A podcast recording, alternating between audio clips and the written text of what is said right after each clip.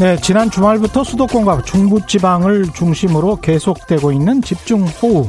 전국에서 지금까지 13명이 숨지고 13명이 실종, 이재민은 1000명이 넘을 것으로 잠정 집계되고 있습니다. 또 태풍 하구피치 상륙할 가능성에 대한 예보도 있죠. 이건 장마가 아니라 수마라고 하는 게 더 맞는 말이 아닌가 싶기도 하네요. 이렇게 장마가 오랫동안 집중적으로 쏟아진 경우가 또 언제 있었나 싶습니다. 이상한 기후입니다. 코로나19 이전 호주에서 일어난 기록적 산불과는 정반대되는 현상이죠. 이상 기후가 자주 발생하는 최근의 상황 역시 기후 변화 때문이라는 과학자들의 분석이 맞는, 맞다면 이번 장마 역시 결국 인간이 만든 것일까요? 이번 한 주도 긴장의 끈 놓지 마시고 안전에 유의해야겠습니다. 네, 안녕하십니까. 세상에 이익이 되는 방송 최경령의 경제쇼 출발합니다. 저는 진실탐사 엔터테이너 최경령입니다. 유튜브 오늘도 함께 갑시다.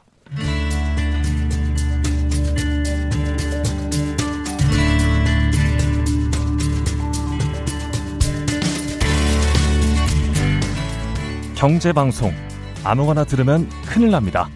듣고 또 들어도 탈이 나지 않는 최경령의 경제쇼. 네, 인류의 재난이 된 코로나19와 기후변화, 이런 보이지 않는 손에 의해서 우리의 삶은 생각하지 못한 쪽으로 계속 변화할 수도 있을 것 같습니다. 글로벌 경제 역시 많은 변화가 감지되고 있습니다. 오늘은 탈세계화 시대와 기술의 시대라는 상당히 재밌는 주제로 포스트 코로나 시대의 경제는 과연 어떻게 흘러갈지 KB증권 이은택 수석 연구위원과 함께 자세히 짚어보겠습니다. 안녕하십니까? 네, 안녕하십니까? 예, 오늘 처음이시죠? 네, 처음입니다. 예. 네. 좀 자세히 좀 설명을 해 주십시오. 그 탈세계화 시대와 기술의 시대, 이게 어떻게 매칭이 되는지 굉장히 궁금하네요. 어, 이게 이제 좀 처음은 좀 딱딱한 얘기일 수도 있는데 예. 우리가 이제 어, 보통 이제 생산을 뭔가를 하지 않습니까? 예. 생산을 할 때 어, 경제학에서는 보통 세 가지 요소가 예. 생산을 이끈다고 생각 어, 생각을 하고 있어요. 예. 첫 번째가 기술이고 예, 나머지 두 개가 노동하고 자본이에요. 그렇습니다. 어, 사실 이게 뭐 아주 당연한 얘기인데 이게 뭐톱톱 어, 콥 더글라스 생산 함수 뭐 이렇게 예, 얘기하는데 예. 이 간단한 게 어, 사람이 한 명이라던 게 두 명이라면은 그렇습니다. 생산이 늘어날 거고 예, 인구가 늘어나면 그렇죠. 예, 기계를 하나 투입한 거를 두 개 투입하면은 뭐 생산이 체감은 하겠지만 계속 늘어나겠죠. 그렇습니다. 여기다 기술력까지 있다면은 한 음. 명이 일하 같은 사람이 일하더라도 훨씬 더 많은 생산을 할 수 있을 거고. 그렇습니다. 그래서 이거를 그냥 이렇게 배우고 끝나는데 어 현실 세계에서는 조금 다른 게 있습니다. 어, 뭐냐면 이제 돈이란 게 한정돼 있잖아요. 투자할 예. 수 있는 게 그렇기 때문에 기술에 투자할지 아니면 노동과 자본에 투자할지 음, 이거를 결정하게 돼 있습니다. 아, 네. 돈이 기술에 투자할지 노동과 자본에 투자할지 한정돼 있네요. 그러네. 그렇죠. 예. 뭐 예를 들면 어떤 기업이 아 난 중국에다가 뭐 저가 노동력을 이용해서 공장을 지어가지고 돈을 음. 벌 거야라고 해서 그쪽에 돈을 쓸 수도 있고 예. 아니야 나는 R&D에 투자하겠어라고 결정할 수도 있죠. 그렇죠. 네. 그렇지만 그게 위험 요소가 돼서 언제 그 R&D가 성과를 볼지는 모르니까. 그렇죠. 네. 근데 중국에 가서 그 중국이라는 큰 시장에서 하다못해 양발이라도 팔면 당장 영업 이익률은 좀 적을지 모르나 네. 그러나 뭔가 이제 볼 수 있을 것 같은 그런 또 가능성은 있고요. 바로 그겁니다. 예.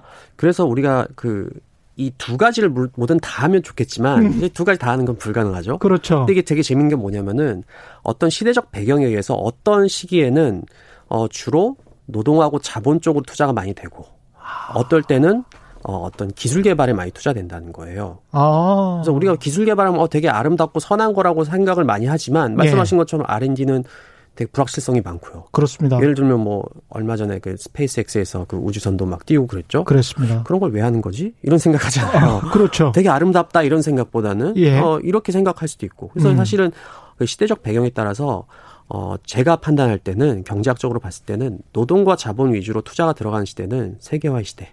그러니까 아. 글로벌 분업화죠. 예. 어, 중국에서 그러니까 소비는 미국이나 유럽에서 할게. 음. 어, 근데 생산은 우리가 직접 하지 않고 중국 너네들이 해. 예. 근데 중국 너네들이 생산하는데 원자재는 너네가 캐지 마. 너네는 음. 비싸니까 저기 호주나 뭐 브라질 가면 싼 게 있으니까 거기서 갖고 와. 그랬네요. 이게 세계화한 거죠. 아, 각자의 글로벌. 역할이 분담이 됐습니다. 그렇죠. 예. 글로벌 분업화죠. 음. 네. 그런데 지금은 근데 이런 시대가 계속 되고 있었는데 예. 어 코로나 이후에 저는 이런 것들의 변화가 그 이런 것들이 세계화가 점점 탈세계화 쪽으로 가고 아, 아 국가 국가들끼리 뭔가 협력보다 약간 분절되는 분위기로 가고 있지 않습니까? 예. 블록화되고 음. 이런 경향이 좀좀 더 세지는 그런 시기로 좀 흘러가지 않을까 이렇게 좀 생각을 하고 있습니다. 그런 쪽으로 가고 있다. 이미 가고 있죠. 네. 가고 있다. 예. 그 코로나 19 이전에도 가고 있었던 가고 거죠. 있었죠. 근데 이게 더 어, 뭔가 속도를 빨리 하는 거죠. 코로나 19 때문에. 그렇죠. 중국하고 미국의 갈등은 예전에도 있었지만 음. 코로나 이후에 더욱 격해지는 모습이 보인다든지 예. 뭐 이런 것들이 좀 보이는 거죠. 그걸 뭐라고 부릅니까? 이게 글로벌 클- 뭐 뭐라고 하죠? goodbye globalization, glocalization 네 뭐라고 합니까 이걸? 여러 용어로 쓰는데 아직까지는 확정된 단어는 없고요. 예. 이제 글로벌하고 localization을 합쳐서 glocalization, 뭐 glocal 뭐 이렇게 부르는 사람들도 있고요. 음. 또 일부에서는 deglobalization. 예. 그 얼마 전에 뭐 그 Economist지에서는 slowbalization. slowbalization. 네, 그렇게도 표현을 하고 있죠. 네. 여전히 deglobalization이라는 단어 빼고는 네. 글로벌이라는 요소는 분명히 들어간다라는 음. 걸로도 이해할 수 있습니까?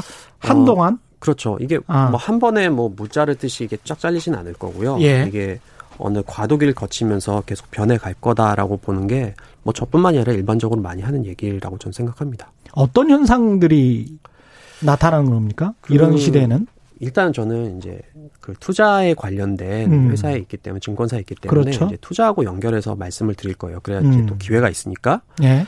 근데 이 투자하고 연결하려면은 이제 일반적으로 경제학자라든지 뭐 미래학자 이런 분들은 좀 안 좋은 비관적인 미래를 많이 해요. 그렇죠. 뭐 예. 중국하고 미국하고 신냉전이 되면 굉장히 음. 힘들 거야.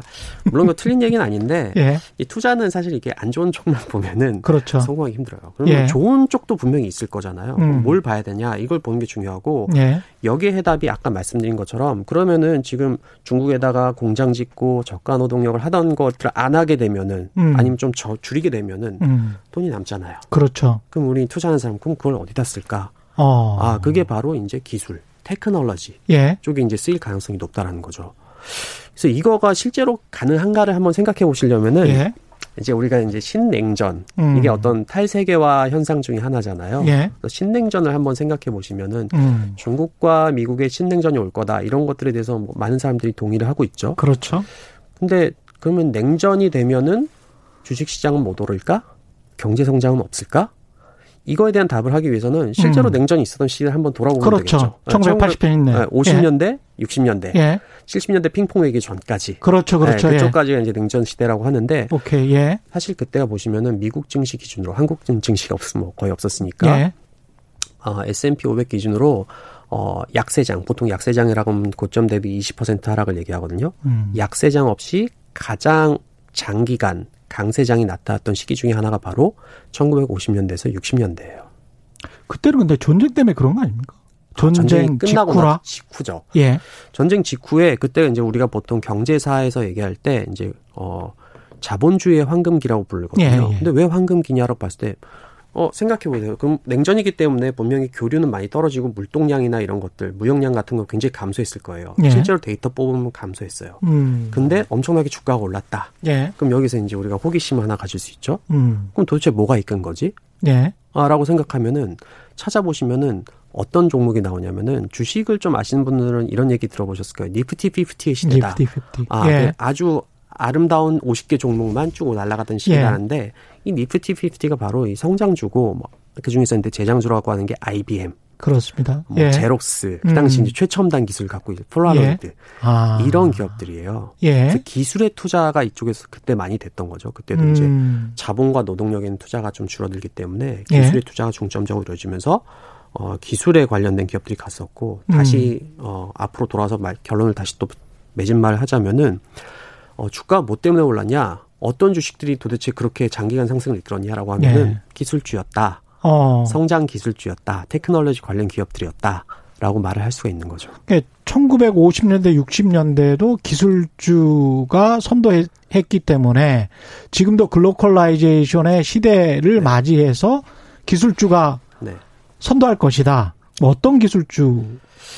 어, 어떤 기술주냐는 네. 뭐그 얘기하기 전에 예. 한번 얘기하고 싶은 게 이제 그때는 기술주가 이끌었다고 그때 정말 기술이 되게 발전했었나라고 이제 질문을 많이 하시는데 그건 먼저 좀 체크하고 넘어가야 예. 그다음 이 이야기 쉬울 것 같아요. 음. 어, 사실은 그 제가 자주 사례 드는 것 중에 하나가 우주 개발이에요. 우주 개발. 네. 우주 개발이 언제 되냐면 1968년 9년에 예. 아폴로 11호가 처음으로 그렇습니다. 달에 착륙을 했죠. 예. 어, 그 이후로 몇 번 더 갔어요. 음. 그다음에 1940년 1970년대 초부터는 안 갔어요. 50년 동안. 예. 그래서 사람들이 뭐라고 했냐면은 2000년대 들어서는 음모론이 나왔어요. 심지어. 어, 달 안 갔는데. 어, 정말 40년 전에 갔을까? 예. 믿기지가 않는 거예요. 맞아요. 왜냐면 그 이후에는 조작됐다. 네, 항공 우주 기술에 대해서는 기술이 개발되지 않았어요. 아, 그 이후에는 네. 그래서 뭐 이게 조작이냐 마냐는 인터넷 음. 쳐보시면 조작 아니라는 게 데이터가 그렇죠. 굉장히 많이 나오고요. 예. 뭐 닐 암스트롱이 안 갔을 수도 있지만 음. 그럼 그 뒤에 갔다는 사람들은 그것도 어떻게 반박할 거예요. 그에 대해서 음. 뭐 조작 사례 없거든요. 음. 그래서 이것도 보시면은 지금 한 50년 동안 사람들이 어, 달에 가, 갈 생각을 하지도 않고. 음. 왜냐면 그게 별로 아름답지 않거든요. 가서 뭐 하려고? 그 돈 가지고 중국에다 공장 짓고 저가 노동력 고용하면 되는데. 예. 이 globalization의 사고였죠. 음. 어, 그리고 이제 똑같은 의미로 봤을 때, 최근에 보시면 다시 SpaceX 뭐 이런 뭐 그랬지. 일론 머스크가 그렇죠. 나와가지고 뭐 우주에 쏘고 이런 것들이 다시 globalization이 마무리되면서 약간 기술 시대로 넘어갔다라고 좀 판단하고 있고요. 예. 어떤 그런 상징적인 사건 중에 하나라고 생각하고, 음.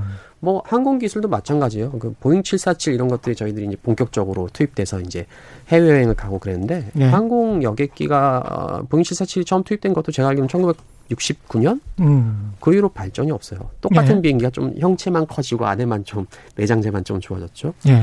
기술 개발이 거의 없이 그때 이제 돈이 당연히 기술 쪽으로 가지 않고 어, 다른 쪽에 투자가 됐죠. 아까 말씀드린 음. 것처럼 뭐 해외로 나간다든지 뭐 예. 어, 호주나 브라질의 광산을 개발한다든지 예. 어, 이런 쪽으로 갔고. 음. 그래서 이게 왜 중요하냐면요. 우리가 만약에 이 아까 말씀드린 기술의 시대에서 1950년대 60년대 냉전 기술 시대에서 세계화로 넘어가는 기점이 무슨 사건이냐라고 하면 중국의 개혁 개방을 보통 많이 얘기해요. 1978년 음. 개혁 개방, 아니 70년대 예. 초반의 핑퐁 외교. 만약에 우리가 그때 살고 있었다고 한번 상상을 한번 해보면요.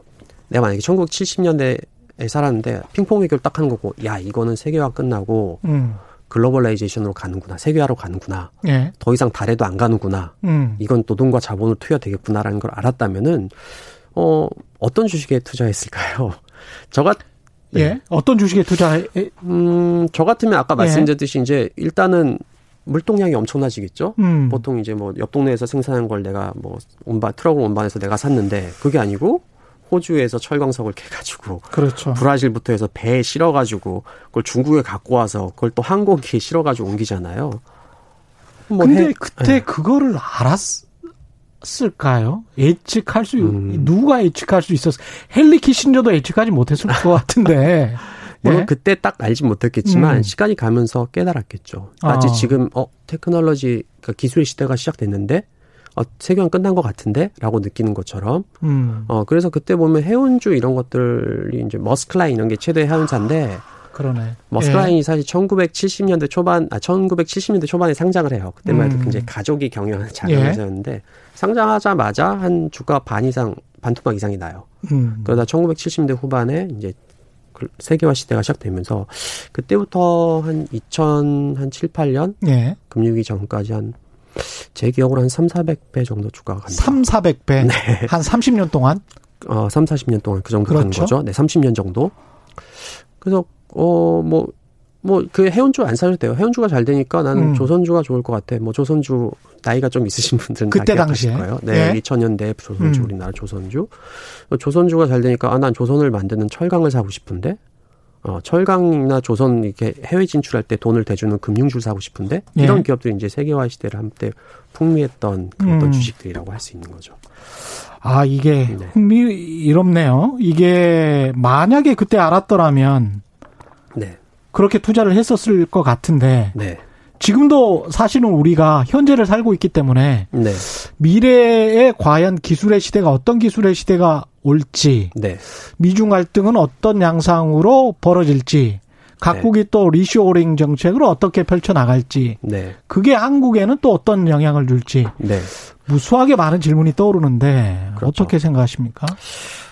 어, 그래서 제가 생각하는 거는 음. 앞으로 그 기술주에서 어떤 것만 된다라고 생각하진 않아요. 그러니까 예. 뭐 지금 기술주라고 보통 우리 증권가에서 얘기하는 것들을 보면은 뭐 음. 지금 뭐 잘 가고 있는 소프트웨어 관련 인터넷 관련 기업일 수도 있고 플랫폼 네 플랫폼 기업 음. 바이오 기업일 수도 있고 예. 아니면 요즘에 뭐 해외 직구로 많이 산다는 테슬라 음. 예. 어 이런 기업일 수도 있고 이런 어떤 클린 에너지일 수도 있고요. 2차 전지일 음. 수도 있고 이런 예. 전반적인 것들이 저는 어 일단은 어 전반적으로 좀 투자가 많이 이루어지면서 같이 동시다발적으로 좀 강세를 보이지 않을까 이런 생각을 하고 있고요. 음. 특히 이제 플랫폼이란 거에 굉장히 관심이 많죠. 예를 들면 아마존이라든지 예. 뭐 우리나라도 뭐 카카오, 네이버 이런 업체들이 굉장히 음. 세게 가는데 예. 이게 증권가에서도 굉장히 논란이 많아요. 이렇게 많이 올랐는데 그렇죠. 더 오를 수 있겠냐. 음. 뭐 이런 것들에 대한 논란이 있는데 저는 어 지금이 어떤 기술의 시대의 초입 단계라면은 음. 어 분명히 더 갈 여력들은 남아 있지 않을까 이렇게 좀 생각을 하고 있습니다. 근데 아까 말씀하신 그 단어 glocalization에 또 localization을 좀 강조를 해보자면 보호무역의 경향이 강화되고 자국 시장 위주로 재편이 된다면 시장이 작아지는 거잖아요. globalization의 네. 세계화 시장에 비해서 네. 그렇게 되면 아무리 큰 글로벌 기업들이라고 할지라도 먹는 파이가 좀 작아지지 않을까 그런 어, 생각도 듭니다. 사실은 그 반대 그 반대입니까? 반대요. 네. 아, 이게, 어떻게 되냐면 네. 예. 우리가 이제 그 이제 그 미국의 소위 top5 기업이라고 하죠. 뭐 FAANG. 아, 이런 애들이 좀 과열됐다라고 많이 표현할 때 어떤 데이터를 많이 쓰냐면은 top5 기업들이 어, 전체 시가총액에서 차지하는 비중이 음. IT 버블 당시였던 1999년보다도 지금 훨씬 더 높거든요. 예. 어, 그렇기 때문에 얘네들 비중이 너무 커졌다, 편중됐다, 너무 커졌다. 음. 뭐팔 데도 없는데 왜 이렇게 커졌냐, 뭐 이렇게 얘기하는데 그렇죠. 사실 그렇지가 않아요. 반대로 생각해 보시면 되는데 오히려 세계화 시대 때는 큰 기업이 탄생하기 힘들어요. 그래요? 네, 왜 그러냐면 우리가 생각할 때는 뭐 아, 세계화 시대를 풍미했던 그 산업들이 어떤 거냐면 아까 말씀드렸던 금융, 예. 어, 에너지, 음. 일부 제조업들 이런 기업들이에요. 그렇습니다. 근데 이런 기업들이 그때 실제로 시총 뭐 상위주들 뽑으면은 뭐 미국 기준으로 봤을 때 뭐 Exxon Mobil이라든지 뭐 에너지 기업들 쭉 그러네요. 나오고 Chevron 예. 나오고 예. 그다음에 뭐 이게 금융주들 쭉 나오고 그렇습니다. Bank of America 뭐 예. 뭐 이런 애들 쭉 예. 나오잖아요. 근데 그런 애들 한번 생각해 보시면은 얘네들은 큰 기업들이 여러 개가 나올 수는 있지만 어느 음. 한 기업이 독점하긴 힘들어요. 경쟁이 심해서 그렇죠. 예. 석유 전 세계 석유를 나 혼자 다 가질 거야. 아니면은 은행의 예. 대출을 나 혼자 할 거야. 이건 정부가 허용할 수도 없고 그렇게 만들어지기도 굉장히 힘들어요. 어. 왜냐하면 자기가 개발한 게 아니거든요. 그렇죠. 그러니까 특허권이 있는 것도 아니고. 음. 어, 금융이란 게 사실은 약간 뭐, 어, 뭐 자기가 어떤 새로운 기술도 개발하긴 하지만 예. 대부분이 어떤 허가나 이런 국가의 어떤 그런 것과 관련돼서 많이 이루어지죠. 그래서 그런 것들은 어, 절대적으로 혼자 모든 걸 하는 기업을 만들어지긴 굉장히 힘들어요. 음. 네, 그렇죠. 그런데 네, 그런데 네. 지금의 새로운 신기술의 기업들은 그게 가능하다? 가능하죠. 왜냐하면은 플랫폼이라는 거는 독점력이 예. 있잖아요. 그렇죠. 예를 들면 우리가 뭐, 뭐, 뭐, 아마존을 쓴다. 그럼 음. 아마존만 계속 쓰게 되는. 그렇죠. 어, 그럼 거기에 데이터 축적된 걸 가지고 또 다른 장사를 하게 되는. 거기에 있으면 편안합니다. 그렇죠. 한 번 쓴 소비자들은. 네, 그러니까 예. 거기가 모든 걸 하게 되는 거예요. 네이버도 마찬가지고 다음도 마찬가지고. 다 마찬가지죠. 플랫폼을 예. 하는 기업들은. 음. 그러니까 뭐 카카오톡을 많이 쓰지 나는 뭐 위치에서 혼자 쓰겠어. 이게 안, 안 되잖아요. 예. 네, 그렇기 때문에 어 걔네들은 독점력이 있죠. 그 두 번째로 기술 기업들은 특허권이 있잖아요. 독점력. 예. 네, 특허권의 음. 독점력도 있는 거죠. 그래서 음. 플랫폼과 특허권을 가지고 있기 때문에 음. 오히려 비중이 훨씬 더 커지는 사례들이 나타나고요. 특허권은 뭐가 있을까요? 뭐 이제 플랫폼 말고 기술 기업들, 뭐 음. 바이오 기업들이라든지 뭐 아, 그런 그러네요, 것도 있지 않겠습니까? 예. 그래서 실제로 이것도 한번 과거로 한번 돌아가 보면 되죠. 기술 음. 시대가 아까 1950년에서 60년대라고 말씀드렸잖아요. 예. 그때는 그러면은 그 시총 상위주들이 어 S&P 500이나 이런 주식에서 시총 비중이 얼마였을까라고 가보면은 지금보다 훨씬 높아요. 지금이 어. 한 23% 24% 되거든요. 예. 그때 뭐 30%가 넘어가고요. 음. 음. 그때 시총 1위 기업이 이제 IBM이었거든요. 1960년대 예. 후반에. 제 IBM 하나 가지고도 시총이 10%에 도달을 해요. 그렇군요. 네. 예. 아직은 10% 도달, 도달하는 기업이 없죠. 뭐 음. 마이크로소프트나 이런 시총 1위 기업들이 보통 6%대에서 왔다 갔다 하고 있습니다. 그러고 보면 한국 같은 경우에 삼성전자의 집중력은 세계적으로 유례가 없는 거네요, 이게. 음, 그렇게 볼 수도 있죠. 예. 그러니까 S&P 500에 지금 500에 한 다섯 개 기업, 빵 기업들이 한 20% 넘는 거고, 네. 삼성전자는 하나가 뭐 우선주까지 합하면 30% 가까이. 그렇죠. 우리나라는 이제 예. 좀 특수한 상황들이 있죠. 이제 음. 삼성전자가 빠른 시, 단기간에 굉장히 빠르게 성장했으니까 예. 이제 절대적으로 큰 기업이 됐죠. 아까 독과점적, 독점적 지위가 가능하다. 이거는 경영학에서 말하는 일종의 이제 락인이라고 해가지고 한번 소비자가 그쪽으로 들어가면 네. 스스로 자물쇠 문을 잠그고 네. 들어가서 편안하게 사, 사는 그런 계속 소비하는 그런 상황을 말씀하시는 거죠. 그렇죠. 그렇죠. 네. 예. 그런 거가 이제 음. 독점이 되면 아마 기업들이 커지는 건 사실 저는 큰 문제는 아닐 수도 있다고 생각해요. 음. 커가는 거는 굉장히 예. 예를 들면은 뭐 그런 얘기들 저도 이제 그쪽 전문가는 아니지만 뭐 카카오나 네이버 계열사가 뭐 50개에서 100개 이런다고 저도 얘기를 들었는데 그렇죠. 사실 그 계열사가 뭐 하는지도 우리가 잘 모르잖아요. 음. 그렇기 때문에 우리가 뭐 카카오나 네이버 주식을 산다라고 하면은 우리는 어 뭐 카카오톡을 사네 아니면 네이버 홈페이지 그 포털을 사네 이렇게 생각하지만 사실은 어 일종의 어떤 그룹 같은 걸 사는 거잖아요. 예. 전 느낌이 약간 1980년대에 돌아가서 내가 삼성그룹을 사는 듯한 느낌? 음. 왜냐면 그 수많은 계열사들이 이제 그렇죠. 성장을 준비하고 있으니까. 예. 뭐 그런 것들을 보면은 성장은 사실은 플랫폼만 확고히 되면은 음. 성장의 문제는 별로 없을 것 같은데 오히려 어 그렇게 보면은 경영학적이나 이런 경제적으로 보면은 독점에 대한 폐단이 나올 수 있고 예. 어 그걸 꺼트릴 수 있는 게 이제 정부죠. 그렇죠. 정부가 어떤 걸 하느냐 뭐 이런 것들이 오히려 더 큰 리스크가 되겠죠. 각국 정부의 대응 측면에서 지난번에 고태봉 센터장께서 네. 한번 나오셨는데 네. 그 인공위성으로 전 세계를 이렇게 감싸서 그래서 이제 300에서 한 600m 정도 상황에서 이렇게 무인 또는 유인 자동차들이 네. 하늘을 날아다니는 자동차들이 이제 왔다 갔다 하는 그런 상황을 이제 쭉 이야기를 해 주셨거든요. 네. 근데 그때 안 그래도 물어봤어야 되는데 못 물어봤던 게 네. 각국의 통신사들 네. 통신사들이 그거를 허용하게 할까? 그다음에 어, 통신사들의 네. 수익은 그러면 어떻게 배분이 될까? 음. 그게 쉽지 않을 것 같아요. 각국의 자주권이라는 측면, 독립이라는 측면에서도 그렇고 네. 주파수는 각국 거기 음, 때문에 네네네. 그런 측면에서 지금 말씀하신 플랫폼도 그렇고 구글세도 그렇고 네. 유럽이나 각국 정부가 네. 이걸 가만 놔둘까 그런 생각도 있습니다.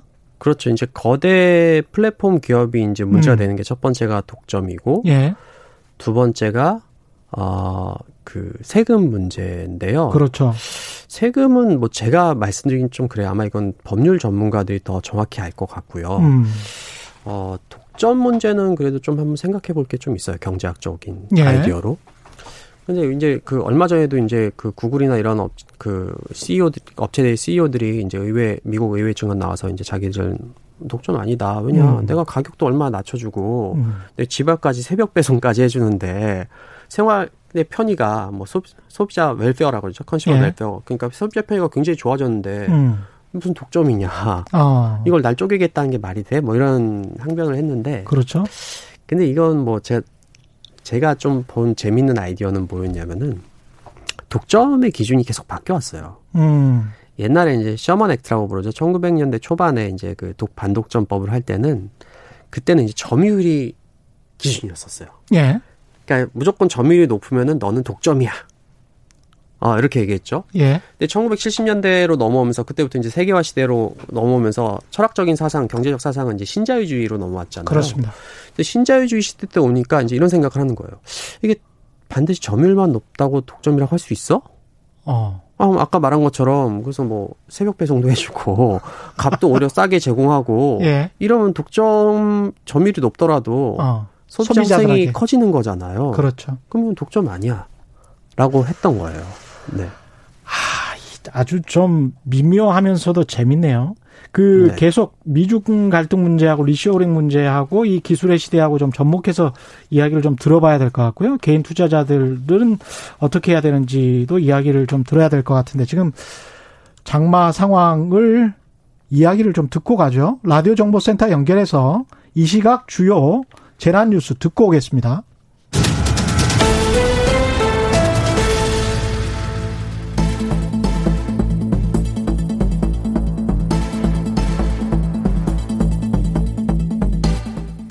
라디오 재난정보센터에 들어온 이 시각 주요 뉴스입니다.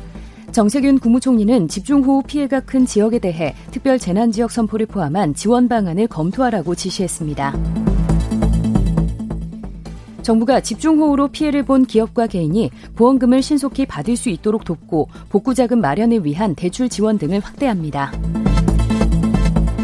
중부지방에 내린 폭우로 전방 지역의 철책 일부가 넘어져 군이 긴급 복구에 나선 것으로 알려졌습니다. 충청북도 집중호우는 2000년 이후 역대 최악의 수해로 기록될 것으로 보입니다. 나흘 동안 누적 강수량이 400mm를 넘는 기록적인 폭우에 충북의 피해는 눈덩이처럼 불어나고 있습니다. 현재 4명이 숨졌고 9명이 실종됐습니다. 이재민은 284가구 500여 명이 발생했고 2,800헥타를 넘는 농경지가 침수됐습니다. 임진강 필승교의 수위가 6m 가까이 상승했습니다. 평소 수위와 비교해 볼 때 20배 가까이 치솟은 것입니다. 이유는 휴전선 넘어 임진강 상류에 있는 북한의 환강댐 수문 개방 때문으로 드러났습니다. 통일부는 오늘 북한이 환강댐 수문을 지난달부터 세 차례 개방해 방류한 것으로 파악했다고 밝혔습니다. 지금까지 라디오 정보센터 조진주였습니다.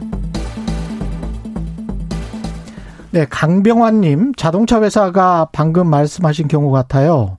예전엔 한 회사가 모두 독점하고 제작부터 판매까지 모두 했다면, 이제는 각종 기술력에 특화된 기업들이 뛰어들고 브랜드 로고 하나만 박혀나감.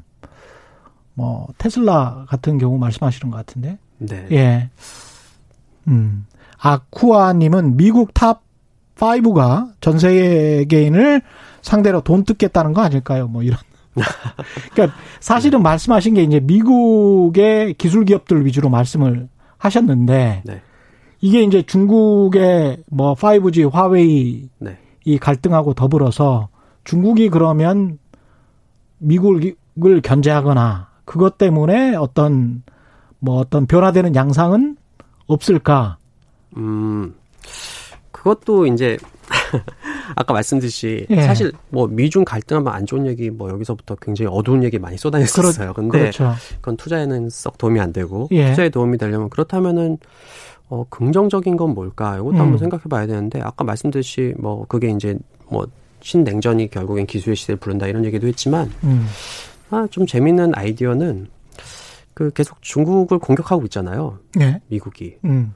말로는 공격하고 있죠. 네. 네. 근데 중국 미국이 아직까지는 뭐 이게 군사력이나 이런 경제력 면에서 좀 안 좋, 조금 미국에 대비해서 열세기 때문에 음. 뭐 크게 대응하지 못하고 있잖아요. 예. 그렇다고 계속 이 상황으로 중국이 머물 수 있을 거냐? 음. 그렇진 않겠죠. 예. 중국도 뭔가 반전 카드를 노리고 있겠죠. 뭐가 있을까요? 글쎄요, 이거는 뭐 제가 자세히 생각해 보진 않았는데, 아, 예. 어, 일단은 뭐 세계의 패권을 잡기 위해서는 지금까지 음. 뭐 역사를 쭉 보면은 항상 기축 통화를 가지고 있어야 그렇죠. 되고요. 예. 첫 번째로 기축 통화를 음. 갖기 위해서는 세계의 금융의 중심지가 돼야 돼요. 음. 마지막 세 번째로는 어, 지금까지 세계 패권을 잡았던 국가들이 어, 폐쇄 정책을 쓰면서 세계 패권을 잡은 경우는 존재하지 않아요. 어, 네덜란드, 영국, 미국 전부 세계로 뻗어나가고 그러면서 이제 세계의 패권을 잡았지. 아. 어, 중국처럼 닫아서는 불가능하거든요. 예. 그럼 뭐 그런 것들을 역사적인 관점을 본다면은 당연히 중국도 어, 끝에서부터 네, 열 3번부터 시작하겠죠. 먼저 아, 열고 예. 금융의 중심지를 만들고 음. 그러면 돈을 많이 통용될 거잖아요. 예. 그 위안화를 우리가 음. 항상 얘기하는 것처럼 기축 통화의 지위 올릴 수 있는 기회를 음. 엿보겠죠. 근데 그러다가 네. 미국에 잡아먹힐 가능성도 있지 않습니까? 거기서 이제 싸움이 시작되겠죠. 그게 예. 저는 진짜 싸움일 것 같아요. 뭐 무역 음. 전쟁, 뭐 네가 관세를 얼마 올려 이거는 이제 뭐 시작인 것 같고.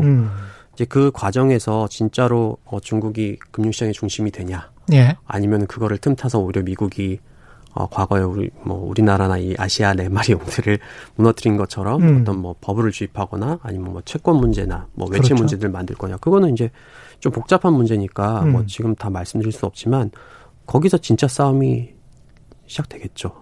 다양한 형태 시나리오는 가능할 것 같습니다. 네. 우리 같은 경우에는 지금 뭐 정부도 한국형 뉴딜을 발표를 했었잖아요. 근데 거기에 이제 디지털과 관련된 것들이 굉장히 많습니다. 네. 이게 지금 말씀하시는 기술의 시대와 접목이 가능합니까? 저는 가능할 거라고 생각해요. 예. 그 전 뭐 이렇게 항상 긍정적으로 좀 세상을 봐서 그런지 모르겠지만 기회 있다고 생각하는데요. 음.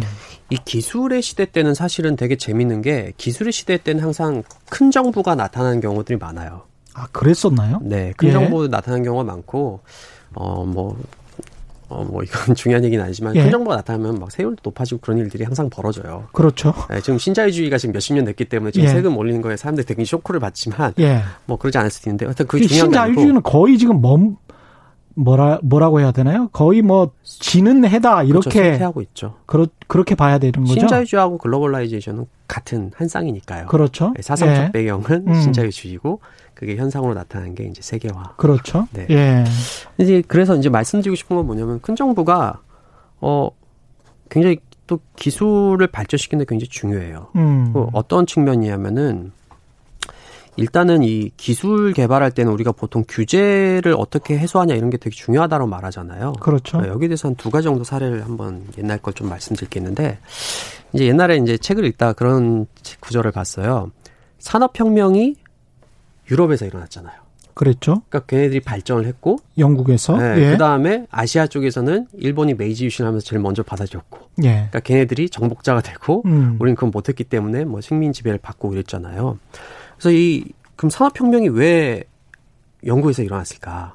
음. 어, 뭐 예. 유럽에서 일어났을까? 그 되게 여러 가지가 있는데 사실 기술이 우리는 되게 중요하다고 생각하잖아요. 기술이 발전해야지만 산업혁명이 일어날 수 있어. 그렇죠. 근데 그게 아니라는 거예요.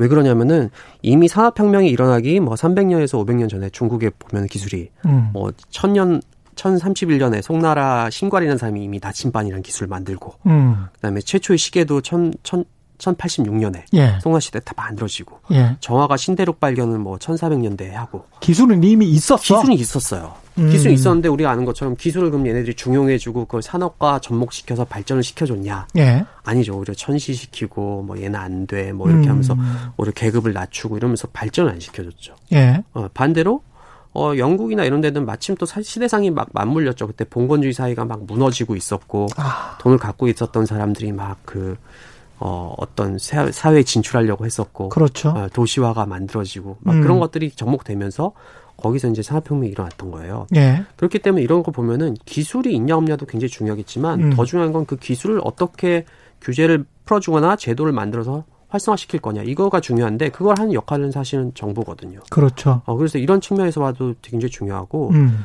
조금 더 근대로 와서 우리 자동차 산업을 한번 생각해 보시면은 어 1900년대 이제 2차 산업 혁명의 꽃이 이제 자동차 산업이잖아요. 예. 근데 자동차 산업이 그래서 2차 산업 혁명이 어디에서 일어났냐? 라고 하면은 미국이에요. 미국. 1900년대 초반에 뭐 음. 포드나 이런 애들 포드주 이런 걸 그렇죠. 갖고 오면서 예. 자동차 중심을 가져왔죠. 한번 생각해 보면 자동차 기술이 그럼 미국에서 발명된 거냐? 아니에요. 음. 우리가 알다시피 뭐 독일? 독일, 뭐 맞습니다. 영국 예. 이런 데들이 처음으로 이제 증기기관을 만들면서 내연기관을 자동차를 처음. 만들었죠? 네, 예. 만들었어요. 음. 근데 왜 미국이냐라는 거예요. 왜 영국은 아니었냐. 그러네. 이야기 듣다 보니까. 예. 네. 그게 이제 뭐 많이 얘기하는 Red 어. Flag Act라는 게 나오죠. 그렇습니다. 되게 예. 재미있는 건데 뭐냐면은 이제 그 마차.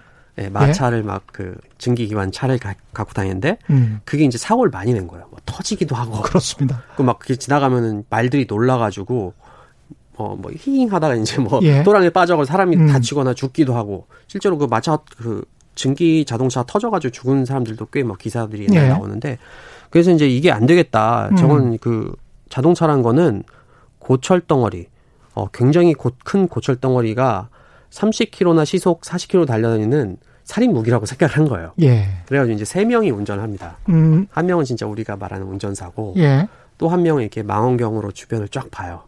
그 주변에 마차가 나타나면은 어. 마차가 나타났다 이렇게 소리를 질러요. 잠수함이네. 네. 그럼 이게 왜 레드 플래그 액트냐? 빨간 예. 깃발 든 사람이 마지막 그렇죠. 세 번째 사람이 막 예. 깃발을 흔드는 거죠. 예. 그러면 이제 자동차 주변에 있는 자동차들이 다 운행을 멈춰요. 그렇습니다. 맞으시나요? 예.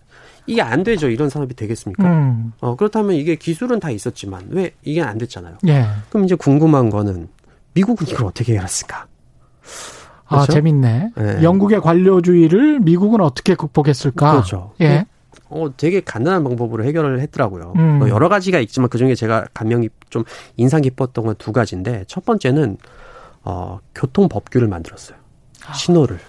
신호를. 네, 그래서 예. 누가 잘못인지를 정해줬어요. 아, 빨간 불인데 가네 네가 잘못.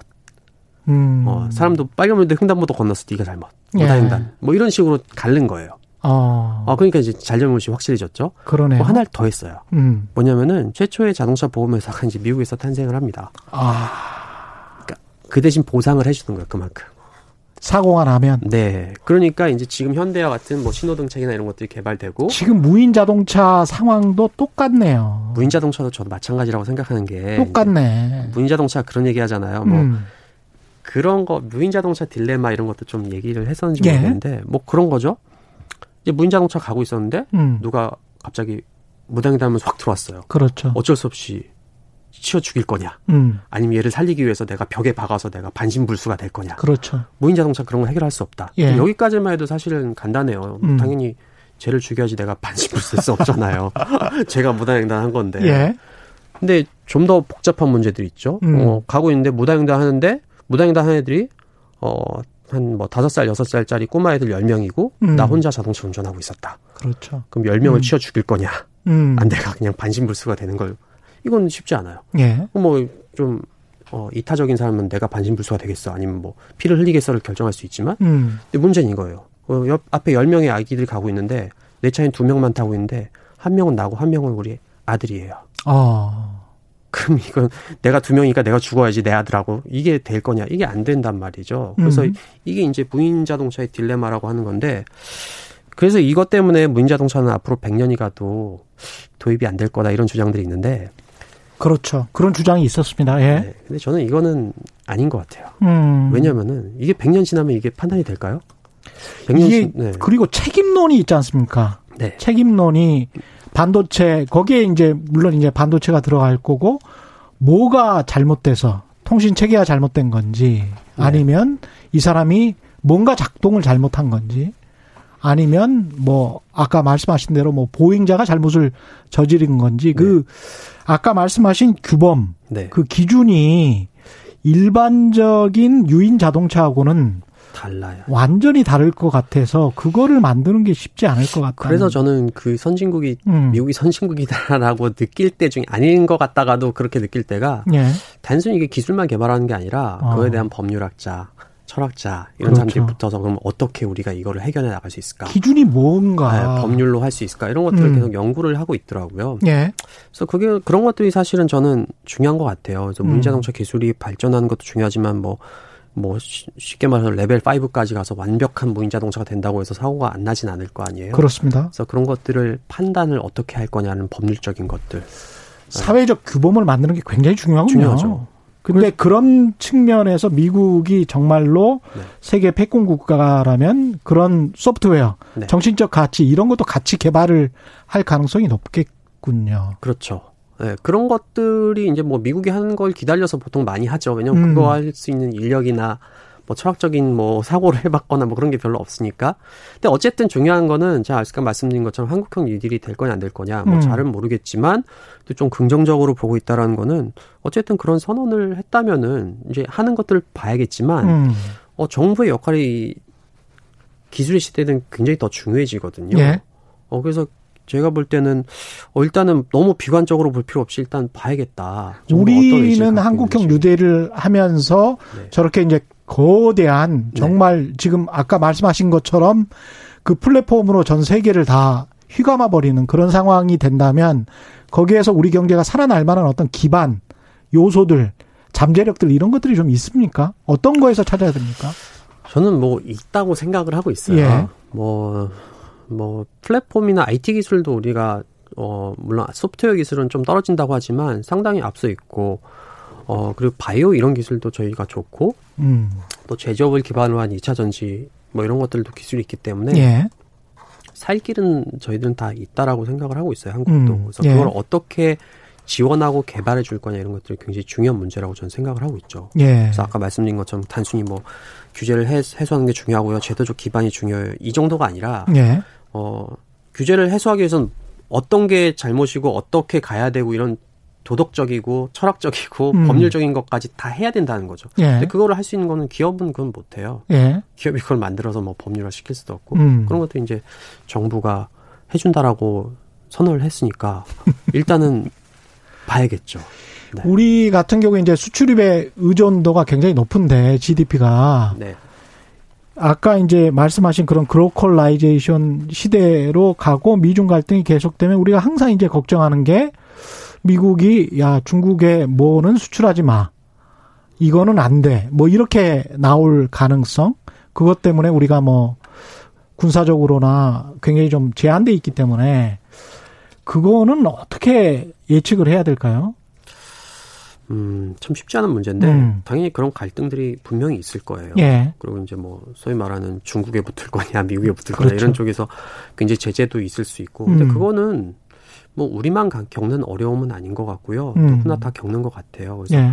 그거 때문에 이제 뭐 기술 개발을 잘 못한다든지 그런 것들은 좀 다른 문제인 것 같고요. 근데 개인적으로는 이제 뭐 오히려 중간 자정으로 이렇게 껴 있는 게 음. 오히려 지금이 우리 발언권이 제일 커진 시기일 수도 있겠다는 생각도 해요. 항상 긍정적으로 보시네. 좋은데요.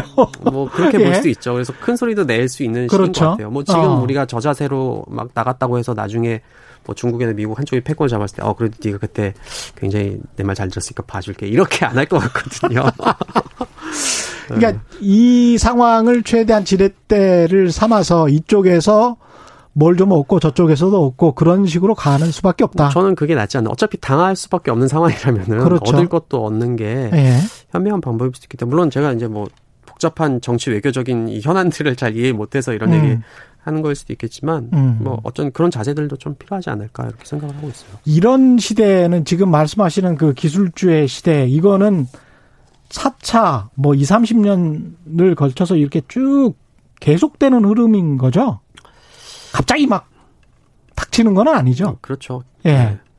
그리고 그러면서 우리가 갑자기 뭐 고용 불안이랄지 이런 거를 뭐 당장 내년에 내후년에 아, 네. 그런 거는 그 정도는 아니겠죠, 설마. 그러니까 기술의 시대가 오면서 고용 예. 불안이 생기는 음. 거예요.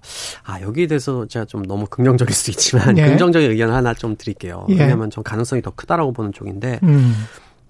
그런 비판도 봤어요. 이게 뭐 한국형 뉴딜 나왔을 때 음.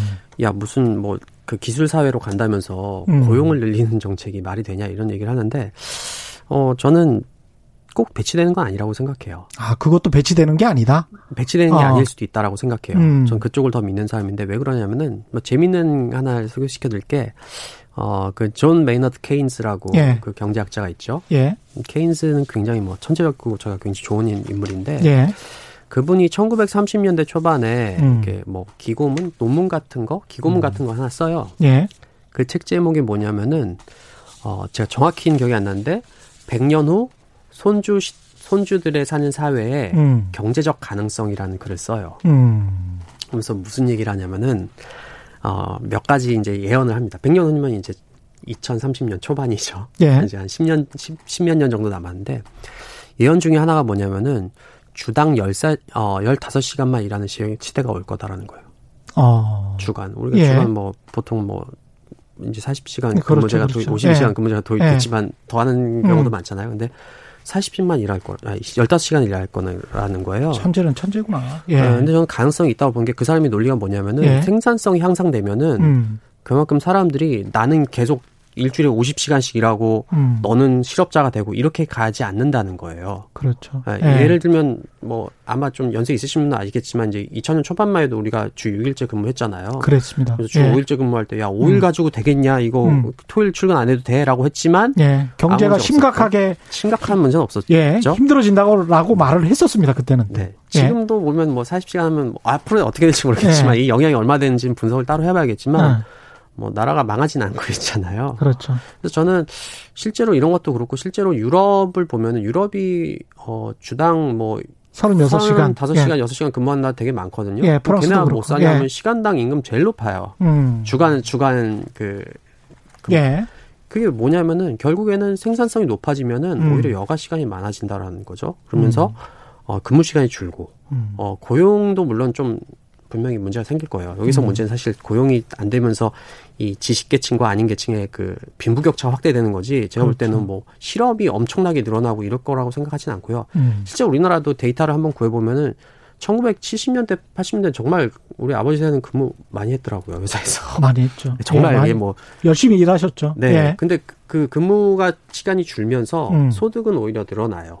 생산성은 높아지고. 생산성이 높아지면은 근무가 어. 줄어드는 거죠. 사실 여기서도 투자 아이디어가 나오죠. 어. 그럼 일주일에 15시간 일하면은 어. 뭘 시간? 뭘 할까? 놀겠죠. 네. 근데 예. 뭐 하고 놀 거냐? 어. 이게 이제 중요한 산업이 된 거예요. 근데 그렇죠. 돈이 없냐? 돈은 있어. 지금하고 비싸게 벌거나 더 벌 거예요.